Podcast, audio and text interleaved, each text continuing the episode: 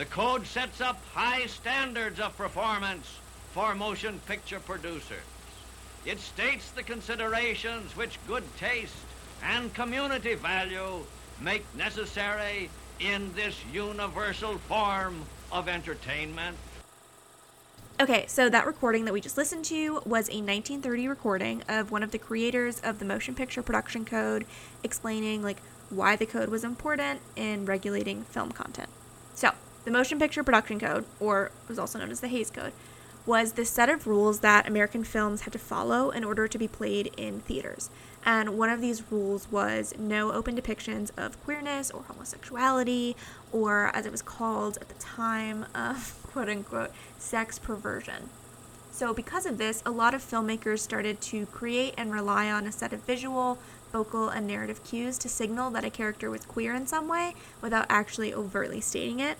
And that's why so many older Hollywood movies are like super campy and really gay, despite not actually being like overtly gay. So even though the Hays Code ended in like kind of the late 1960s, it's had a pretty long lasting effect on how filmmakers and audiences have been trained to create and see queerness within film. I'm Allie, and I started this podcast, Queer Coded, as my final project grad school, as a way of seeing the impact of historical queer subtext on contemporary Hollywood films. So each section of this podcast focuses on potential queer subtext or in later films text in two films from one genre. So, on this episode of Queer Coded, we are continuing our discussion of the monster movie, and our co host is still Austin Carr. That's you. Oh, hi, I'm Austin. I'm a monster movie muncher.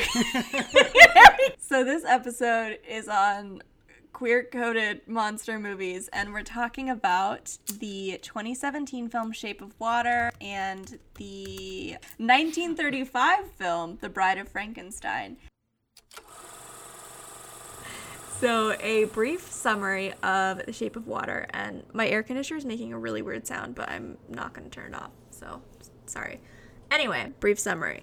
Um, the Shape of Water was released in 2017. It was directed by Guillermo del Toro and it was written by Guillermo del Toro and Vanessa Taylor. So there's a lot going on in this movie, and I'm gonna just I'm just gonna hit the highlights because so many things happen and I don't really feel like getting into them all. So just like watch the movie. So basically, this movie is about a woman named Elisa who works as a cleaner at this like very secretive government facility in Baltimore in 1962. Elisa can't speak and she communicates through sign language.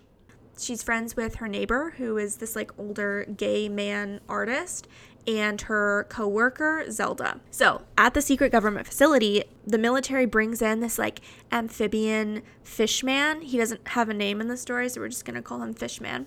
And the amphibian fishman is from South America, and they bring him in, and he's like in chains and everything. And the military is doing all of these like horrible, painful, and like inhumane experiments on him. And the man who brings in the fishman is like the main villain of the movie he's this like very disciplined, very intense person who is somehow affiliated with the military. I don't know what exactly what his like position or rank is, but he's like he's our main villain. So Elisa and the fishman meet each other when she's like cleaning up blood um, because again they're like torturing the fishman. So Elisa and the fishman meet each other, and they both don't use kind of traditional forms of communication. So Elisa speaks with sign language, and the fishman speaks like like with fish sounds. So they find ways to communicate with each other and they bond and they play music together and it's like really cute and then they fall in love. And then Elisa finds out that the military plans to do a a vivisection, vivisection. I don't know how to pronounce that word. And I googled that, and so apparently it's like when, as like a surgeon, you like dissect something while it's still alive, and like you like take it apart and look at all the organs and stuff, and like look at how it works, and it's like really messed up, and um, again like it's torture. So Elisa's like, you know, this can't happen, and she convinces her two friends to help her save the fish man and they do, surprisingly. For the second half of the movie, we've got like the villain trying to hunt the fishman down.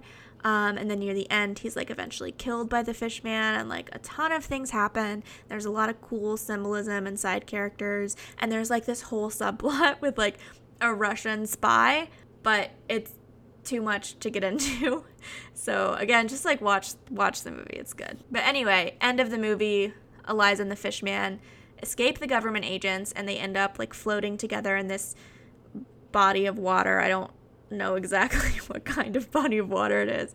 And they're like embracing each other and it's this really cool, beautiful shot. And then the ending is like kind of ambiguous as to what happens next. And then the movie ends. And it's really good and you should watch it.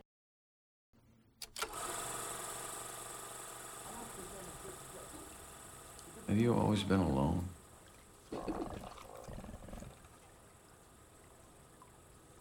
Did you ever have someone? Do you know what happened to you? Do you? Because I don't. I don't know what happened to me. I, I don't know. I look in the mirror and the only thing that I recognize are these eyes and this old man's face.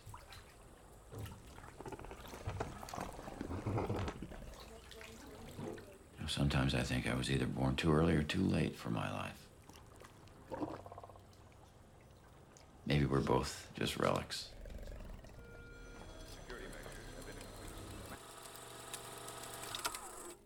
Okay, something that I that I wanted to talk about with Shape of Water, and we can refer to Bride of Frankenstein, is like I just feel like the just like the deep loneliness of both of these movies is so Ugh. like intense and beautiful and sad and like I don't maybe it's just because it's like a pandemic right now. I was yeah, I was gonna say when I rewatched this movie, there were like several parts that I almost cried, and I think it was Mm-hmm. just like, I think it was just like part of the pandemic, like that feeling, Like of, the isolation. total loneliness. Yes. really gets to you. The line where Richard Jenkins' character, who is like this closeted gay man in the fifties, says he's talking to the. He's Oh, that's the fish scene I'm gonna clip for this um podcast. Oh my god, it's beautiful. He So talks to the fisherman and he's just like, Are you the last of your kind too? Mm-hmm. That hit me so hard of just like yeah. aging alone to the point where like like you don't feel like you're changing, but you feel like everything is changing around you. To the point where like you just have a realization that like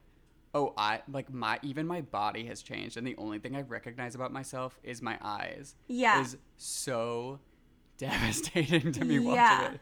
And I was like oh. especially like in the pandemic when like it feels like we've all just kind of like literally lost a year of life and it's just like yeah. what is hap like i yeah but just yeah the the loneliness and which i do think speaks to a potential i i like i think that we haven't really talked about this but a lot of people talk about how like um the queer spectator i think harry benshoff talks about this in the monsters in the closet book but it could be someone else i'll cite it at the end anyway um he talks about how queer coding and specifically horror and monster movies.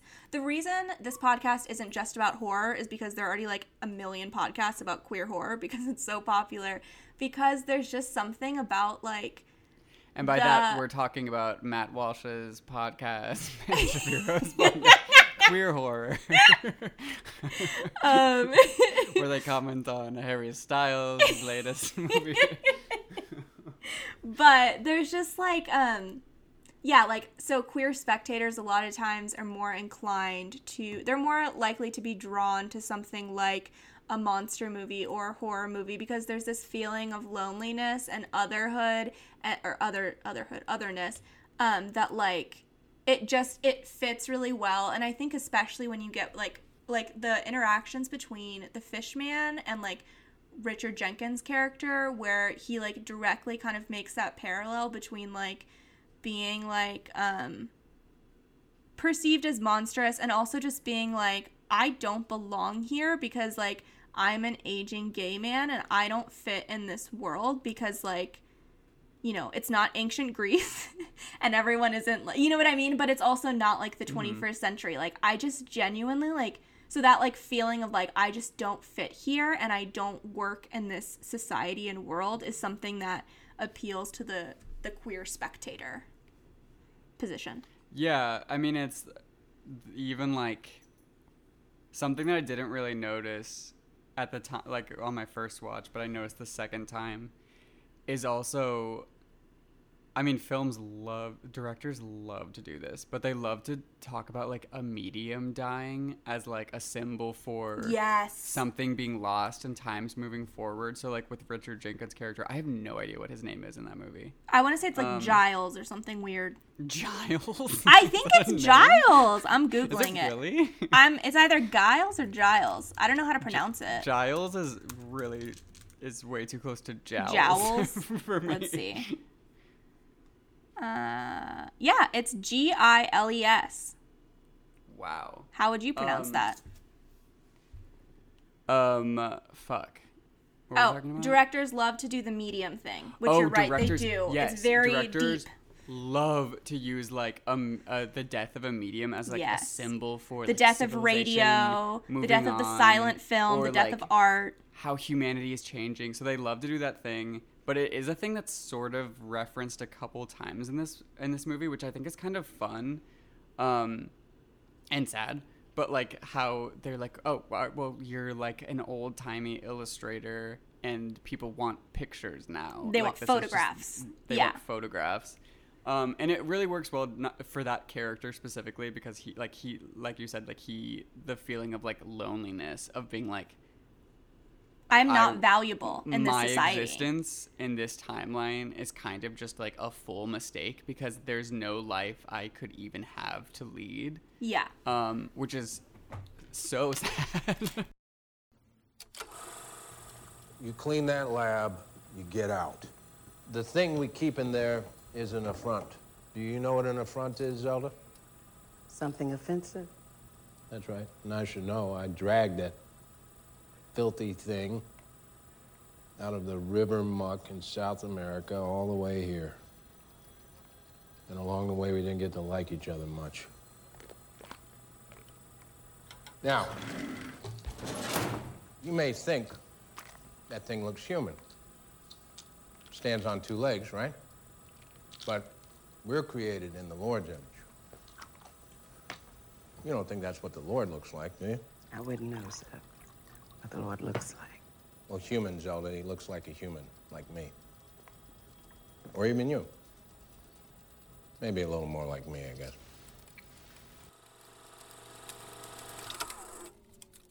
So I don't know as much about the history of Bride of Frankenstein because I couldn't find I found some of my old research but not all of it. Um I do know that Bride of Frankenstein did influence Guillermo del Toro.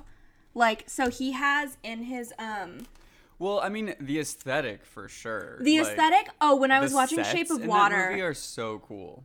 Yeah, and when I was watching Shape of Water, I was just like, wow, the color scheme with the green and everything Yeah. is very similar to the whole like The gothic lighting, lighting and yeah, and Bride of Frankenstein. Like I can definitely see the influence and Guillermo del Toro has so there was this museum exhibit a couple of years ago that was on tour called At Home with Monsters that was inspired by like the monster collection Guillermo del Toro has in his literal house. Oh, and yeah, it's I've seen pictures So you've seen pictures? Mm-hmm.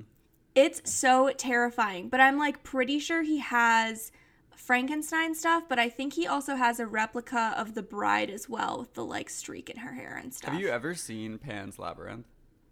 No, but everyone It's has told me I really need to watch it. Yeah, it's really good. It's But not. it's It's, very, definitely like- different in that like it's. It's not like a mo- monster movie. Like it's not like Shape of Water at all. Right. Um, but it's like it's a really all of his movies do like allegory in a very cool way.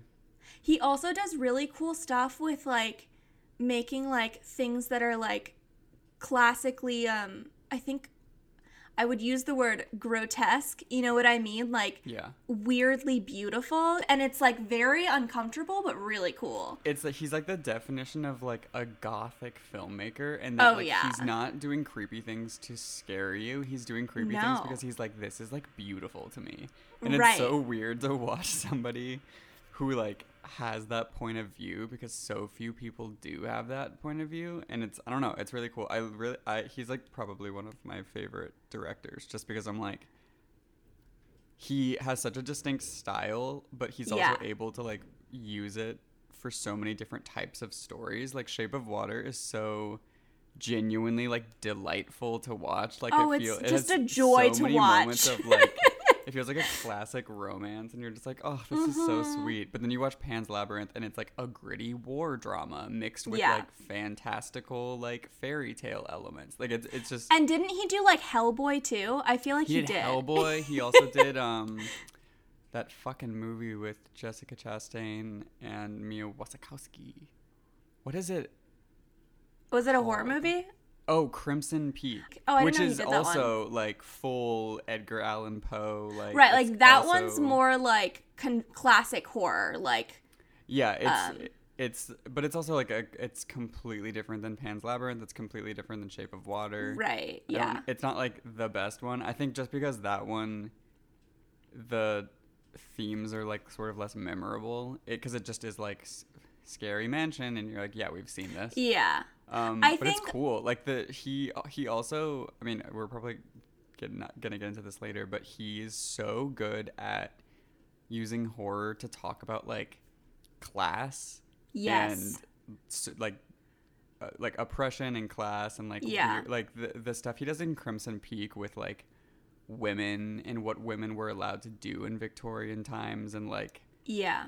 That kind of shit was really Like in- using horror to tell stories about an underclass, whether that is like in terms of like gender or money or race or ethnicity or nationality. Like he does a really good job with that and it's really cool. And it's not it doesn't feel preachy in the way that a lot of horror Yeah. movies do when they do that where it's like they're the mon like the Who's the real monster? are the Yeah. monsters and they're taking like it's just like yeah obviously like we get it but Right. with Guillermo del Toro it just feels a lot more nuanced than that like Crimson Peak you could watch it and completely not be like thinking about like the gender dynamics and the class dynamics and it would still just be a good movie you know Well, yeah, and that's what I like about Shape of Water. So I have heard the criticism of Shape of Water that it's not subtle enough. And one of my, someone I knew in college, she was like, oh, yeah, like, I feel like it's just like, you know, like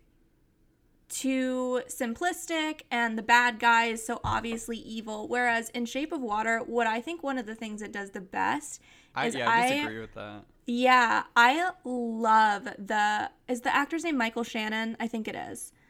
Um, yeah, he's he's incredible. fucking fantastic. Like I think it's such a good villain because he's kind of like a like Claude Frollo Hunchback of Notre Dame villain a little bit, but mm-hmm. for like the 50s slash 60s. But at the same time, like kind of similar to like Claude Frollo, like you totally get why he does what he does. You understand his motivations. You understand that like he really wants to be a good person and he gets that monologue about being a good man and you see him like struggling so much to like be his idea of a good man. And I think that's a really cool way cuz like he is like monstrous and the things he does are awful, but at the same time he's like a human and you understand him. And I think that's really cool to do with Yeah. a villain. And you also like I think with a lot of villains, it's just like cookie cutter like this is a villain and they seem to like be aware that they're evil.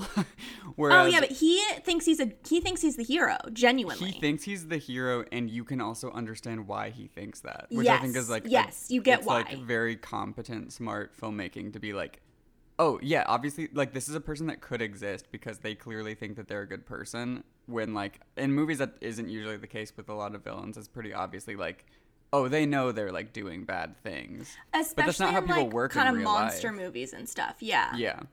Well, yeah. I mean, he does that, like, in all of his movies. Like Crimson Peak, the you for a lot of the movie, you're not even really sure who the villain is, and then when you figure Mm-hmm. out who the villain is, you still like feel bad for them, you know? Yeah. And um, what's the other one that I always talk? Oh, Pan's Labyrinth. The again, like the villain is like pure evil, but you're also like, oh, he thinks that he's completely morally justified in everything that he's doing because it's during a war and he's like Yeah. a general.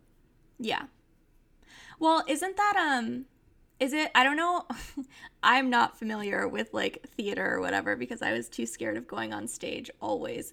But isn't that like a rule in like acting or script writing or something like um everyone has to think they're the hero of their of the story or something like that? Isn't that like a Yeah, well, the, mantra so the thing? phrase that you learn in acting class is never judge the character. So Oh, okay. you a lot of times they will like stop you when you're like acting in acting class and stuff because they'll see you doing that thing that like a lot of movies do where you're just like projecting like all this judgment onto the character Yeah. and making them like e- like evil in like a campy way or just like you like it's that thing where you're like looking off into the distance and you're alone and you're like snickering to yourself and it's like okay well nobody would do this in real life. Like dramatic because- villain monologue. because yeah. nobody in their yeah like like nobody in real life thinks that they're the villain in their own story unless they like really hate themselves in which case Right. they're probably not like this big evil powerful villain Yeah. um yeah so the phrase that people usually use is like like you're judging the character and that's basically like a way of saying you need to figure out a way to justify what the character is doing. Like, why do they think that what they're doing is correct? Because obviously, that they think that there's a reason for what they're doing, unless they're just like the Joker, like a they're just doing crazy sociopath. Yeah. Yeah. like, and so yeah, that's a it's like you have to different like kind of figure villain. out. You have to figure out how this character thinks that they're doing the right thing, and then like use that motivation moving forward, which sometimes is really hard to do. All that to say, I think that the villain character in Shape of Water is like really well done in a way that is unusual to see in a monster movie, but also just in any movie to see a villain that's so nuanced. Um, but okay, I mean, I will say, I will say, upon rewatching, there were definitely lines that I thought were. I mean, here's my criticism of Shape of Water, is that I think that certain things, certain nuances, get lost in translation since Guillermo del Toro like. Like I think there's a really big difference when you watch his movies that are in Spanish and you watch his movies that have been like translated into English oh really? just in that it's the the English versions feel much more like on the nose. Um, Huh. So there were a couple lines in Shape of Water that I didn't notice the first time watching, but I did pick up the second time where he would be like, "Why am I asking you, the piss cleaners?" And it's like, I okay, I don't think in real life a person like this would like would outright say that. Yeah, like I don't, I don't think I get Or, like, it there's still a works line- in the movie because you're like he's a dick and he's frustrated. But there's a couple Yeah. lines where it's like, "I'm doing this because I hate you," and it's like, okay, Yeah. well, but for the most part, you kind of get it. Like you get that he's he's not full cartoon, but yeah, there are yeah, a they couple definitely. moments. There's a couple lines that I'm like, and that's why I also think I'm like, I'm wondering if this just was like a thing that was like when the language changed, The subtlety was, was adapted. lost. Yeah, some of the subtlety and nuance was lost because I think Yeah. that would make sense. But I think Yeah. that the movie overall and the story overall does a lot of work to like justifying how he thinks that he's a good person. Like you see so much of his like relationship with his coworkers. You see so much of his relationship with his family. You family. get to see like, him at home, living yeah. this American life that he thinks he's supposed to live. And you also understand like you understand why given what the people above him are telling him that he thinks that he's like doing the right thing. Like he thinks Yeah. it's okay for America to brutalize other people in other countries and like fully like I mean the whole arc about South America is they just like stole his thing from right, South it's a very colonialist narrative going and on they think here. that they're yeah. fully justified because they're like, well, we're like Americans and we have to like we have to be strong. Like you fully understand why Right. he thinks that what, what he's doing is good. It's Yeah. not like he's just like, I'm the mean boy here to be mean. it just makes the end of the movie a lot more emotional and the whole movie itself when you kind of like understand what the villain is doing and why he's doing it and why he wants what he wants. it's it's interesting too when you put when you add in the context of like Guillermo del Toro. He's not just making a 1930s monster movie and subverting it. He's making a 1950s, 60s Yes. movie and subverting it, which is cool too because it's like he's he's already like he's commenting not just on monster movies, but he's also commenting on the deconstruction of the monsters movies Yeah. and how like at this point in time when the movie is set, the monster movie was already kind of dying, Yeah, it was. which is so like such a cool like meta layer to add to that movie of like this isn't just like a subversion of a monster movie. This is like set in a time period where monster movies were no longer like as like loved and powerful as they used to be. Yeah. And it's kind of like uh like really cool nostalgic tribute. But at the same time, like we've talked, I know we talked in the teen sex comedy episode about like the relationship between like a nostalgic um ode to a genre and like how you relate to the more problematic elements of that genre. So we talked about that with like how Superbad is like nostalgic for these old teen sex comedies. Um but at the same time is like kind of like I like there's like just it's a very fine line you have to walk when you're paying tribute to a genre that has baggage. And I think that what Del Toro does is like he doesn't just deconstruct to be edgy or to deconstruct like he's deconstructing and being nostalgic and he's walking that fine line in a really cool way where it feels like he's genuinely creating like something new, like a new kind of movie where the people who normally would be villainous are the heroes and the people who normally would be the heroes are the villains. And I think it's like and, and like you know what I mean? Like I can't remember what video essay it was where they were talking about how like all the characters that normally would be seen as villains, like, you know, the effeminate gay man, um, people of color, and the woman who is different from everyone else because she like can't speak or something. Like normally they're Yeah. like creepy side characters and you know, like Dr. Dr. Pretorius and Richard Jenkins as characters, like one is a campy evil villain and one is like a very empathetic um character. Yeah, I mean, I also when I was watching it, I like I told Peter I was like it's such a cool framing to like choose to do a monster movie mm-hmm. and have the main characters be the people who would be like in the background shots of your monster movie. Yes. Like that's it's not just like subverting the trope of like we're gonna tell it from like the point of view of a woman who likes being kidnapped by monsters. Like it's not that's cool enough. In That is itself. cool. But Yeah. the fact that like the leads are all like people who would be like lucky to be extras in a monster who would be considered unimportant. Yeah. Yeah, just like fully insignificant. Like to frame it from their perspective is so cool. Is and you get a completely different movie because like again like with the whole idea of like an underclass like I was thinking after watching Bride of Frankenstein then Shape of Water like in Bride of Frankenstein it's all about the brilliant scientific minds of these smart men and it's not about, you know, the sidekick who has to go get the brain and it's not about the wife or the woman the like the wife's like assistant handmaid whatever she is. You know what Right, I mean? yeah. Whereas in this, it's about the people cleaning the facility and it's about the people that like yeah, like you were saying, like normally the camera wouldn't even hesitate to like move right past. And this time we're actually looking at them and seeing what the world looks like through their eyes, which makes Mm-hmm. it a completely different kind of movie, which is just like so cool. and it also like doesn't feel undeserved in any way Right. like you, you know what i mean like the framing totally works of being like yeah if they're the people that are cleaning this this facility of course they're gonna know fucking everything that happens Yeah, and they probably have really interesting stories to tell.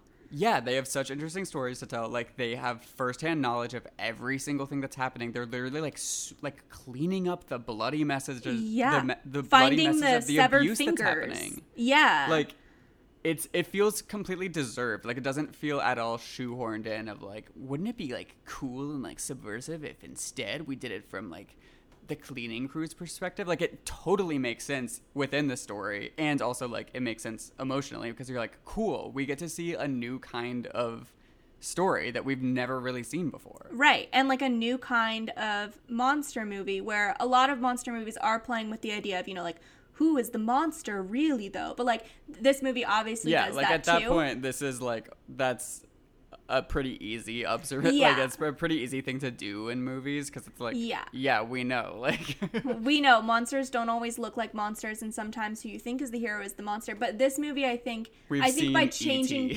Yeah.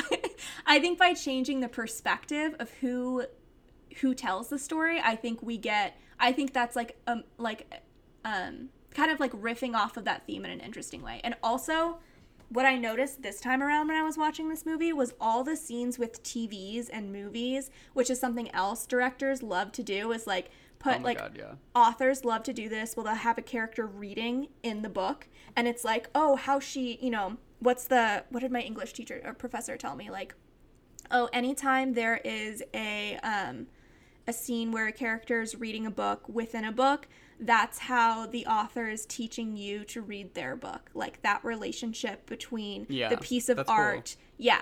So this one, there's so many TVs and so much like old Hollywood style and symbolism and all of that. And I but even kept, then, like, there's a lot of intentional, like, sort of what we were talking about about at the beginning of like the use of the death of a media of a medium as a metaphor. There's such a juxtaposition. the movie theaters like, going out of business. the movie theater is going out of business. The Richard Jenkins, all and um, what is her name? Elisa. I only know the actress's name. El- Elisa. Yeah. Um, yeah, uh, Richard Jenkins and Elisa have like this really cool relationship where they're connecting over like old movie musicals, and he's like, "This is a classic." She blah Mm-hmm. Yeah. blah blah blah blah. um, although, even that being said, I think that there's a lot of like that's it's presented as something that's very sad to them of like oh they are part of an older time that's dying and like that whole thing but at the same time i think it's not necessarily saying like things changing needs to be a bad thing because there is No. even the part where he um he's putting on the part about like the the civil rights movement that was happening Yeah. at the time and he's like turn that off i don't need to see that right now and then they go back to their like old-timey movie musical which is like vapid and fun but like completely empty you know Yeah. Well, I think that there's like a lot of like so what I think is interesting is yeah, I don't think that this movie kind of like going back again to the whole nostalgia thing, like I don't think that this movie is like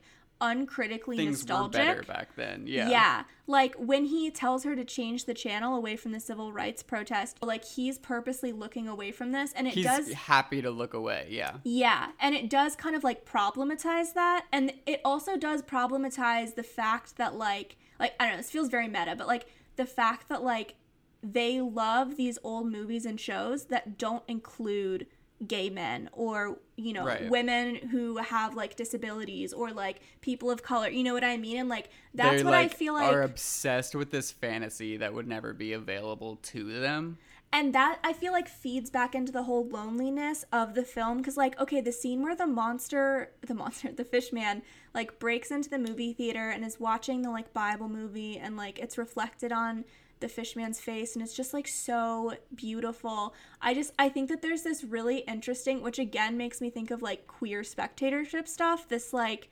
obsession with this history and tradition that doesn't really include you and this like deep loneliness and desire to like see yourself in it and like mm-hmm. trying to fit like the part where she reenacts like an old Hollywood dance number with the fish man. And it's like just this really cool like fantastic kind of scene and it's beautiful but it's also again like so sad because it is imaginary and it doesn't exist and it yeah like it it's there was never a time in history where something like that, Exactly. like that ever could have happened and arguably like it still doesn't really happen like Yeah. she's the actress doesn't have a disability like you know like Yeah. it's still we're still like not really on the level that we need to be when it comes to like letting people see themselves represented in media Right. And so I thought that that was just a really cool way to like expand that like loneliness and like to, to again like make a movie for the type of people who like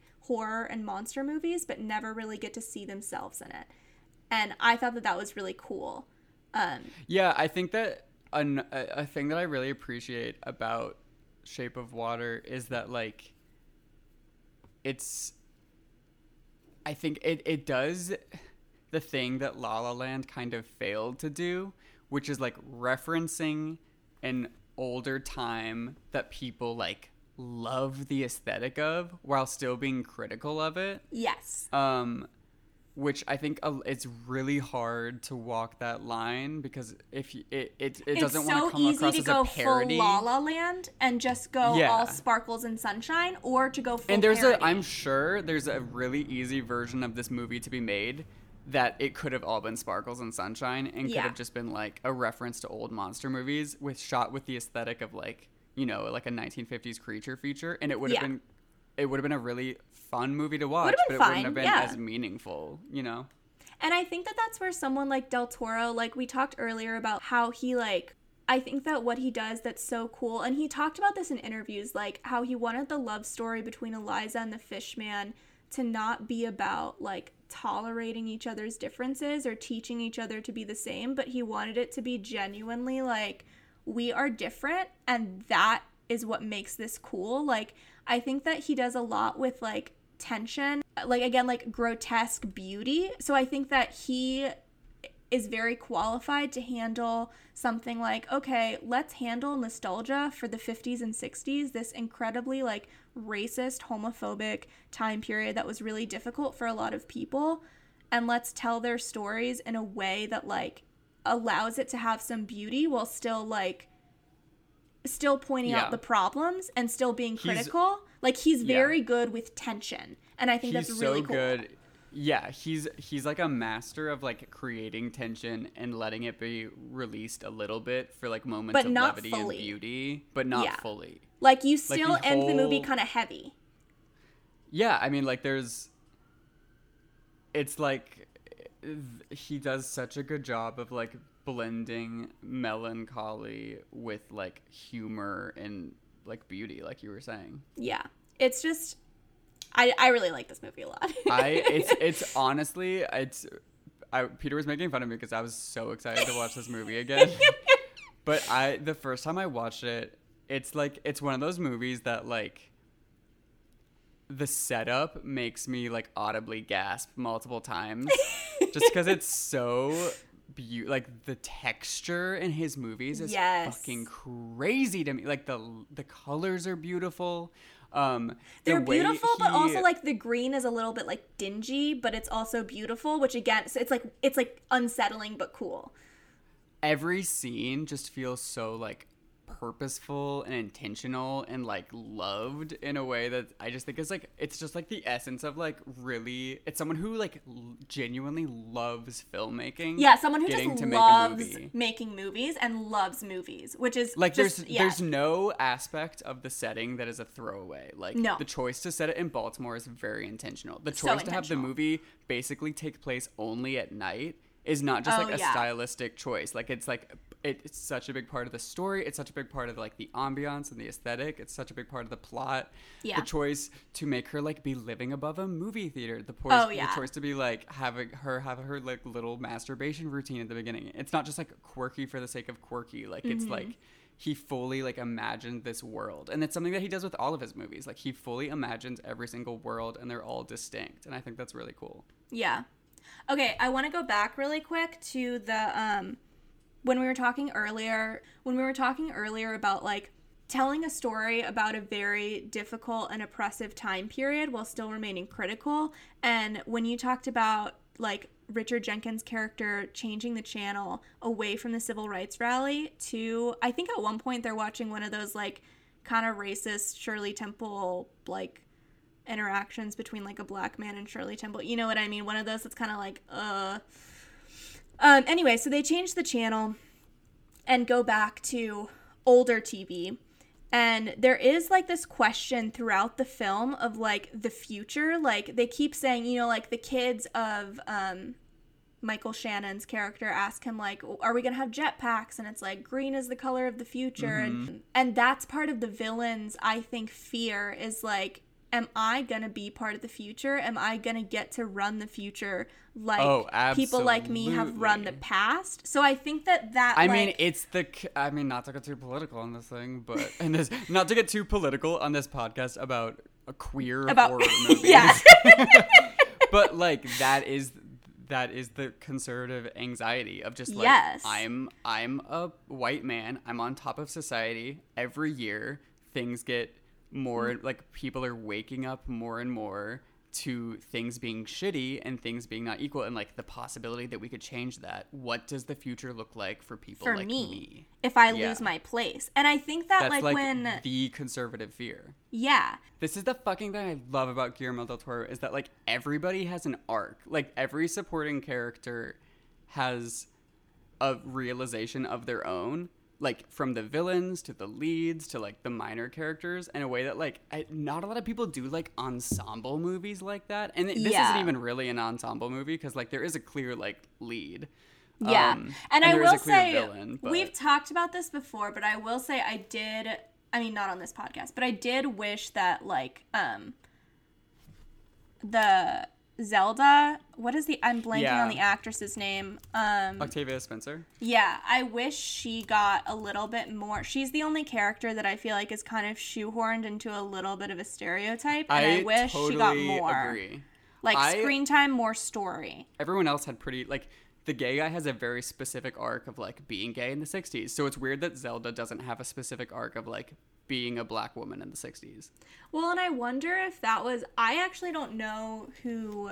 Because I think that's a really good point to make that, like, it feels like um, Richard Jenkins' arc is a lot about, yeah, like, it, the experience of what it would be like to be, like, an aging gay man in the 60s. And um, the same with, like, Elisa's character and stuff. But yeah, it doesn't feel like there's that much specific to Zelda's character that, like, is something that, like, is about the experience of being specifically a black woman in this time period in this city. Yeah.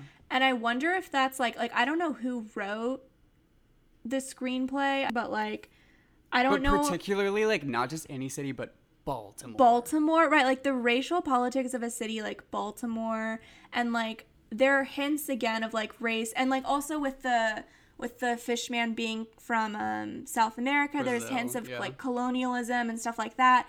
But I think that like there could have been a little like there could have been a lot more, I think, and I think it could have made it stronger. Um, yeah and I think that there's like a hint of the kind of like the like when she says her middle name is Delilah, and there's that kind of like weird like the way he over sexualizes both Zelda and Elisa. I don't know. I think that there mm-hmm. are like also the line where he's like your people like love the bible or Yeah. like that weird thing like that was kind of like the only comment he really overtly made about her race which was surprising in a movie that takes place in the 50s slash 60s yeah in Baltimore. couldn't tell you which one couldn't tell you if 50s or 60s. But yeah, I wonder like yeah, were the people writing it as familiar with the experiences of like black women in Baltimore in the 50s slash 60s? Or yeah, probably so I. I so I wonder like is that a part of it too? Is like whoever was writing it maybe was not as familiar with what that's like. I don't know. I I don't know who I who think wrote that it. regardless of the reasoning behind it, I think it's a fair point to be like, it seems like a weird blind spot for this movie to that have. there isn't as much specific and like thoughtful racial commentary as this movie like should have. yeah. If they're going to have like a like a, a black character playing like a very big part in the story and then Yeah. it just like isn't really touched on at all it just seems weird yeah. I think that there was like room for that. Because she still does have an arc. Like she has a whole arc with her husband. She has a whole arc about like she's deciding whether or not to help Elisa. Elisa. Yeah. yeah. And like she has like a whole thing of like she has a whole tragic backstory with her own family and like Yeah. her mom and like naming her Delilah such an interesting choice. There was still there was the character still had like interesting things to do that I was appreciative of, right. but she, it didn't seem at all connected to the racial dynamic of the time, which Yeah. was strange. which is I think yeah, like you were saying, kind of a little bit of a blind spot. Also, I Yeah, finally it looked it like up. it. It happens in 1962. Okay, thank God. I think it was. it makes more sense that it's the '60s because, like, like technology wise and Cold War wise. Yeah. But Yeah, no, I think I don't know. Do you have anything else you want to say about Shape of Water or Bride of Frankenstein or both? I just like. I love Shape of Water. I think Mm-hmm. watching it a second time, the first time I watched it, I was like, "This is a perfect movie." I cried. which is stupid. Um, I, I know no movie is perfect. because that's not a thing yeah and Yeah. like i there's the second time i watched it i think i came in with the context of like knowing some of the criticisms of the film Yeah. um which like the whole character of octavia spencer and like what she's given to work with and how she's treated is definitely like probably the biggest criticism that i've Because she seen. is overlooked by the film. Yeah.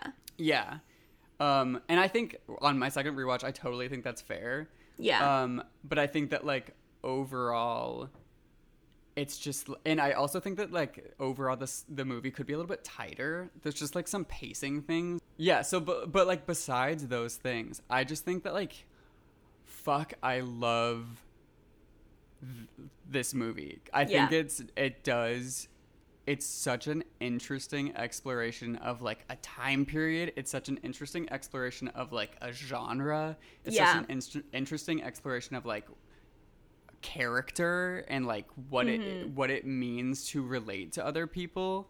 I think that there were a lot of things that I noticed the first time I saw the movie just about like how it specifically relates to horror and like creature features because Yeah. that's what I was expecting from it. Yeah. But on the second watch, I really appreciated a lot more of like what we were saying earlier about like the themes of like loneliness Mm-hmm. and feeling like isolated and left behind because I think that that really is the heart of the movie. Like it's it's a love story of like two extremely lonely beings Yes. like finding A each other and like finding some sort of like like refuge in each other. This makes me think of the quote from Bride of Frankenstein that says like we need something more than a pretty little love story and then she tells the horror story normally. Okay, so yes, confession, I am someone who loves rom-coms and like dramedies, but also I am usually very skeptical of like love stories, especially of like throw it all away for love. Like I hate a love a romantic drama. I can't.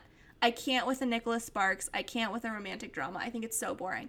So Yeah, for this movie, like where she's like, it's kind of like a little bit like, like yes, they're saving the fishman because it's a way to like save their own humanity because abuse and torture is happening. But it also is like, you know, if she wasn't like in love with the fishman, I don't know that they would still save the fishman and risk everything. So it is still kind of like a risk it all for love story. And I understood that in a way that like you know what i mean like i found that appealing in a way i normally don't because it wasn't phrased as it wasn't framed as like um you know they have this connection no one's ever had before it was just more like these people or these beings are just like they're so lonely and when you find like when you find this like feeling or, or way to like when you find someone that you are capable of being when you find someone who like emotionally with looks at you like you yeah matter. when you fi- Yeah. yeah. that's such a good when you find someone who looks at you like you matter like you Like, like, it's it beyond like the romance. It's just like yeah. someone who like seeing you. exactly. And like this was one of and like you, i understood why giles was like you know what? I will never find someone who sees me and you found someone who sees you so we have to protect that. And normally again in love stories and specifically dramas i'm like ugh i hate this. But this time i was like oh i like feel things about this. Like i this I this makes sense that- to me. It wasn't as cheesy I, I, I agree with what you're saying, and I think that it works so much because, like, like I was saying before, like the movie works as a subversion and like a a creature feature in its own way, but it Mm-hmm. also like I, he really respected the romance story side of it, um, which you wouldn't necessarily like. He didn't have to. You know what I mean? Like he didn't. Yeah, have he to didn't tell have a really good love story or like a really still be a good movie. love story. But like the way that he sets it up too, I just like I really appreciated how she wasn't like miserable at the beginning of the movie. No, it she wasn't just like was. a romance.